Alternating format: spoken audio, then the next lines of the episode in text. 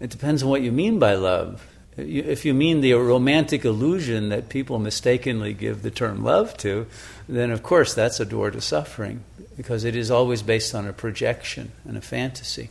And the fantasy is never the same in both parties. This only gets discovered later.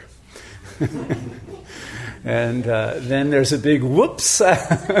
you weren't whom I projected you to be, and I'm not who you projected me to be, and we're actually strangers to each other, and we can't keep this charade going any longer. But we can't let it go either because of the fear of the emptiness and the lack that is what caused us to create this collusion in the first place.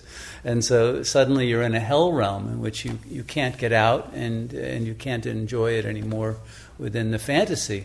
And so uh, it turns into the nightmare that people call marriage. So.